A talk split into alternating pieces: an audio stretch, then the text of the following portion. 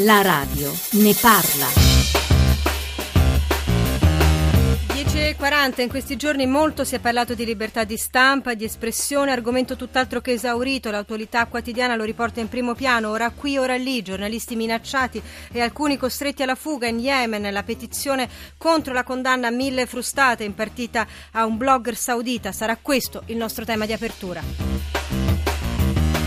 Poi dopo il GR delle 11 proveremo a fare un po' di ordine, un po' di chiarezza su ruoli, presenze, progetti di cooperazione o volontariato internazionale. Dopo la veemenza di chi ha accusato Greta e Vanessa, le due volontarie appena rientrate in Italia, ci chiediamo chi fa cosa e come.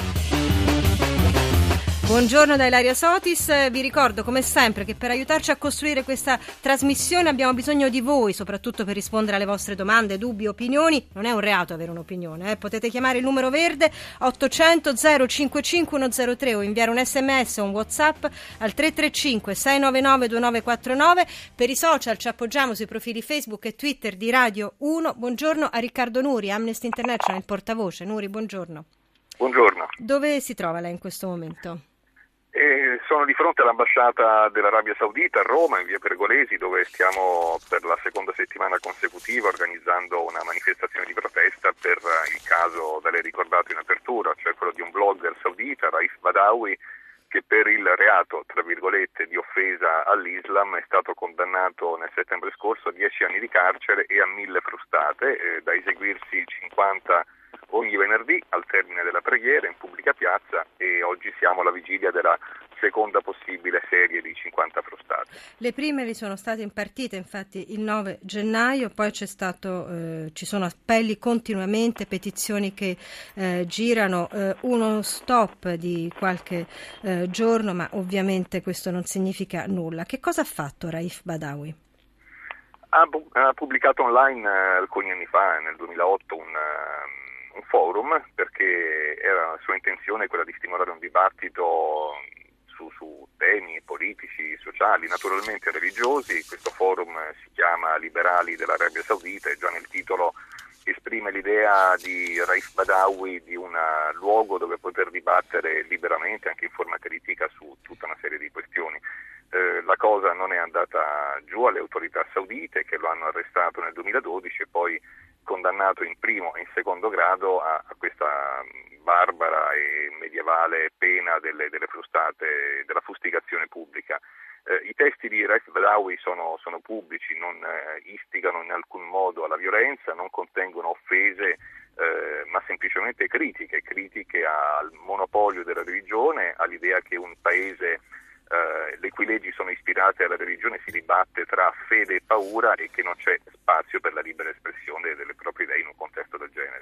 Eh, ovviamente la mancata libertà di stampa non riguarda unicamente i paesi arabi o i paesi musulmani, ci sono episodi purtroppo molto diffusi anche in America Latina, in alcuni paesi dell'America Latina. Ad avviso di Amnesty International, che su questo eh, lavora parecchio, cerca di monitorare anche, come posso dire, al di là della cronaca eh, quotidiana. È ovvio che quello che è successo nelle ultime eh, settimane ha portato questo tema in primo piano, ma ehm, forse non è, non è, giusto trattarlo solo quando è in primo piano e su questo poi voglio sentire anche cosa ci dice Rosita Ferrato del Caffè dei giornalisti di Torino. Quali sono le aree, a vostro avviso, ad avviso di Amnesty International, sui quali davvero i riflettori non vanno spenti?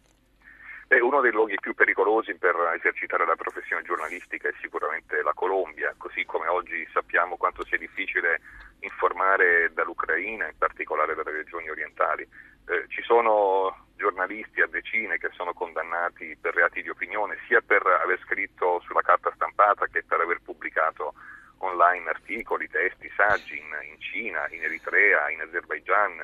Eh, e poi certamente ci sono alcune situazioni particolarmente gravi, penso alle monarchie del Golfo, eh, del Golfo Persico, in cui eh, una, eh, l'autoritarismo delle famiglie regnanti si somma all'applicazione di leggi islamiche, il che vuol dire che non solo la libertà di opinione in generale non è consentita, ma spesso viene interpretata come offesa all'Islam.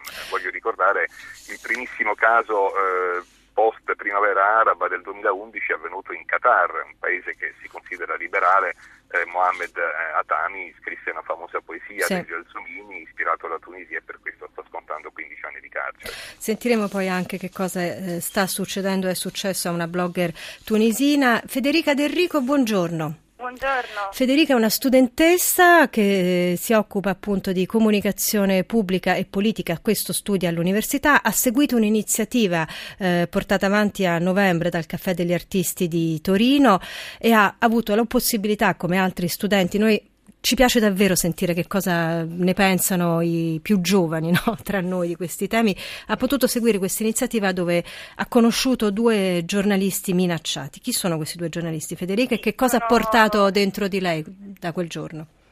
Dunque, noi a fine novembre all'Università di Torino abbiamo incontrato Zara Murtazalieva, una giornalista cecena, e Agil Kalilov, eh, giornalista zero ed entrambi ci hanno portato la loro testimonianza di giornalisti minacciati. E sicuramente avere una testimonianza diretta è eh, un'esperienza che, che, ti segna perché sono giovani adesso ed erano giovani quando eh, sono stati privati della loro libertà di espressione. Quello che sicuramente ha colpito noi studenti dell'Università di Torino è comunque la speranza e il desiderio di andare avanti, di, eh, di, non fermarsi di fronte a violenze, di fronte a minacce e di fronte ad aggressioni. Eh, la considerazione che forse potremmo fare oggi è che la libertà di stampa, di opinioni e di espressione non sono libertà acquisite, non sono libertà eh, che possiamo dare per scontate, ma che giorno dopo giorno ci sono paesi, ci sono giornalisti, ci sono giovani che lottano per conquistarle e per mantenerle. Quindi sicuramente questo è quello che è emerso dal confronto eh, a fine novembre a Torino. Rosita Ferrato ha detto Caffè dei giornalisti di Torino, una realtà messa in piedi anche in collegamento con la Maison dei giornalisti di Parigi. Buongiorno Rosita Ferrato. Buongiorno. Intanto, appunto, quando parliamo poi di libertà di stampa, libertà di espressione, libertà di satira, che è qualcosa di mh, ancora diverso, no? non per forza si esaurisce lì eh, la libertà di, di, stampa, la comprende tutta, vorrei dire. E in Francia, a seguito di Charlie Hebdo, dobbiamo dire che il ragionamento parte da molto lontano. Vuole raccontare questa mostra che voi avete portato a Torino eh, ed è una mostra che si chiama Exil, proprio sul giornalismo esiliato e quanto, come dire, a rivederla oggi oggi eh, ha, una, ha, un che di profetico? Allora, ehm, come ha detto bene, noi abbiamo questo partenariato con, eh, con la Maison de Journaliste eh, che è iniziato l'anno scorso in effetti questa, questa, mostra che noi abbiamo intitolato Giornalismo esiliato e, um, e che abbiamo riproposto comunque quest'anno all'università è, um, è proprio sul, sulle, sull'esilio. Eh, quindi sull'esilio e sulla libertà di stampa. Eh, con la Maison des Journalistes noi abbiamo voluto eh, portare in Italia delle testimonianze di giornalisti che eh, comunque la libertà di stampa e eh, il, il, rischio che questo comporta la vivono ogni giorno facendo il, il loro mestiere e quest'anno comunque abbiamo portato due giornalisti che hanno portato delle, delle, testimonianze che arrivano da paesi che sono proprio alle, alle porte delle, dell'Europa. Per cui mh, abbiamo voluto contribuire, cercare di contribuire concretamente a portare il tema della libertà di stampa e a fare proprio ascoltare anche ai giovani eh, delle testimonianze dirette. Perché eh, questo serve anche ad aprire degli spaccati su paesi che altrimenti in qualche modo eh, ci sfuggono. Ho detto Tunisia, abbiamo intervistato ieri Amina Sbui, una blogger tunisina. Di cosa l'hanno accusata? Sono stata accusata di profanazione al cimitero, formazione di un gruppo, compiere atti sessuali in pubblico, attentato al senso del pudore e al costume, oltraggio a un agente pubblico, uso di droga. E che scusa aveva fatto? Cosa aveva fatto? Avevo taggato la parola Femen su un muro. Chi l'ha accusata? Prima dei poliziotti, poi degli avvocati, parlavano in nome del popolo, per così dire.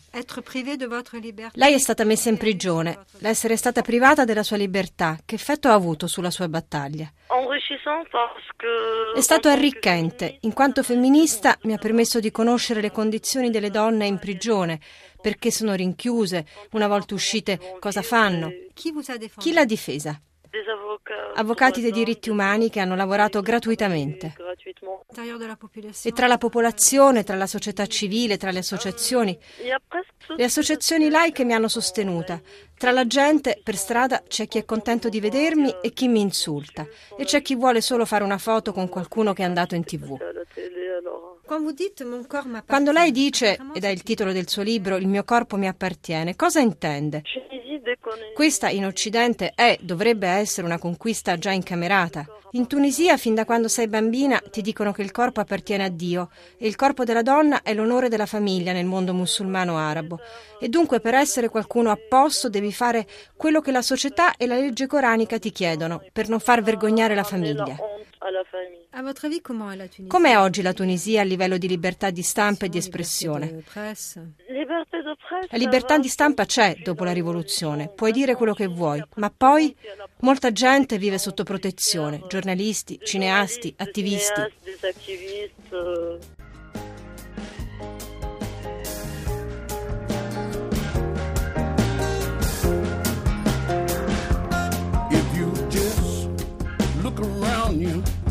Gonna see what I say.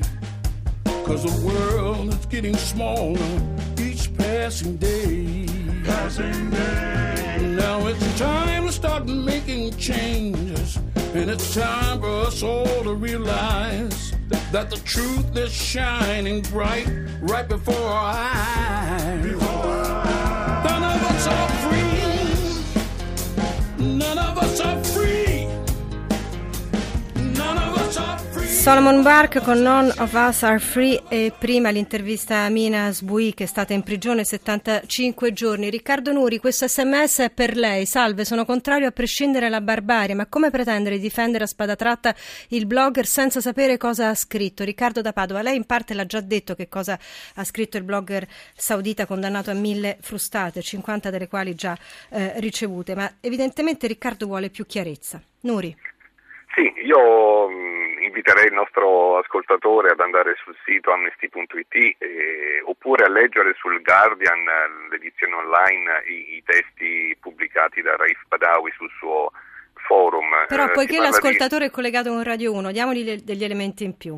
Si parla, di, si parla di laicismo, si dice che il mondo andrà avanti quando gli intellettuali potranno esprimere liberamente le loro opinioni senza ricevere delle fatwa, cioè degli editti religiosi eh, contrari. Si dice che il mondo ha fatto passi avanti quando la religione è stata riportata dentro le chiese e non ha più ispirato eh, le leggi che stabiliscono determinati comportamenti. Si dice che è contrario all'occupazione da parte di Israele di territori arabi, ma non vorrebbe mai vedere in quella zona una teocrazia religiosa. Eh, dice ancora che gli intellettuali arabi saranno costretti a cercare aria fresca in Europa per esprimere liberamente le loro opinioni. È un po' quello che diceva anche Amina Sbui raccontando appunto di cineasti, registi, intellettuali che vivono sotto scorta. L'ambasciata saudita vi riceverà a Nuri? Ricordiamo che state facendo un sit-in davanti all'ambasciata. Ma noi da, da settimane stiamo chiedendo un incontro, lo chiederemo anche oggi, abbiamo inviato oltre 23.000 firme eh, e, sul sito amnesty.it è ancora aperto l'appello per eh, porre fine alle condanne di Raif Badawi. Vediamo, adesso continueremo a chiedere e andremo a citofonare come l'altra volta, ma temo che eh, il portone resterà chiuso purtroppo. Orazio da Bologna, buongiorno. Sì, buongiorno. Cosa vuole ricordare lei? Eh, volevo ricordare un episodio del 1985, una trasmissione famosissima di Renzo Arbore, Quelli della notte, Sì? in cui eh, Andy Ruotto impersonava un personaggio arabo che si chiamava Armand, Sì? che esordiva dicendo Popolo Haribo, imitava diciamo Sì. Un, un arabo. Ebbene, dopo la seconda puntata ricevete delle pesanti minacce, sembra, ah, di morte e, e smise di interpretare Armand. La libertà di satira, di questo abbiamo parlato. Ringrazio naturalmente quelli che ci hanno aiutato eh, in questa prima parte. Mi scuso con Rosita Ferrato che ha avuto uno spazio eh, minore, ma ci torneremo su questa realtà del caffè dei giornalisti di Torino. Adesso noi lasciamo la linea al GR delle 11 e poi faremo un, davvero quella che consideriamo un'indagine importante perché nei giorni che hanno seguito la liberazione e il rientro in Italia di Vanessa e Greta si è letto di tutto su queste due ragazze, sul lavoro che avevano fatto, come l'avevano fatto fatto. Ebbene, oggi andremo a capire che cos'è cooperazione italiana nel mondo. A tra poco.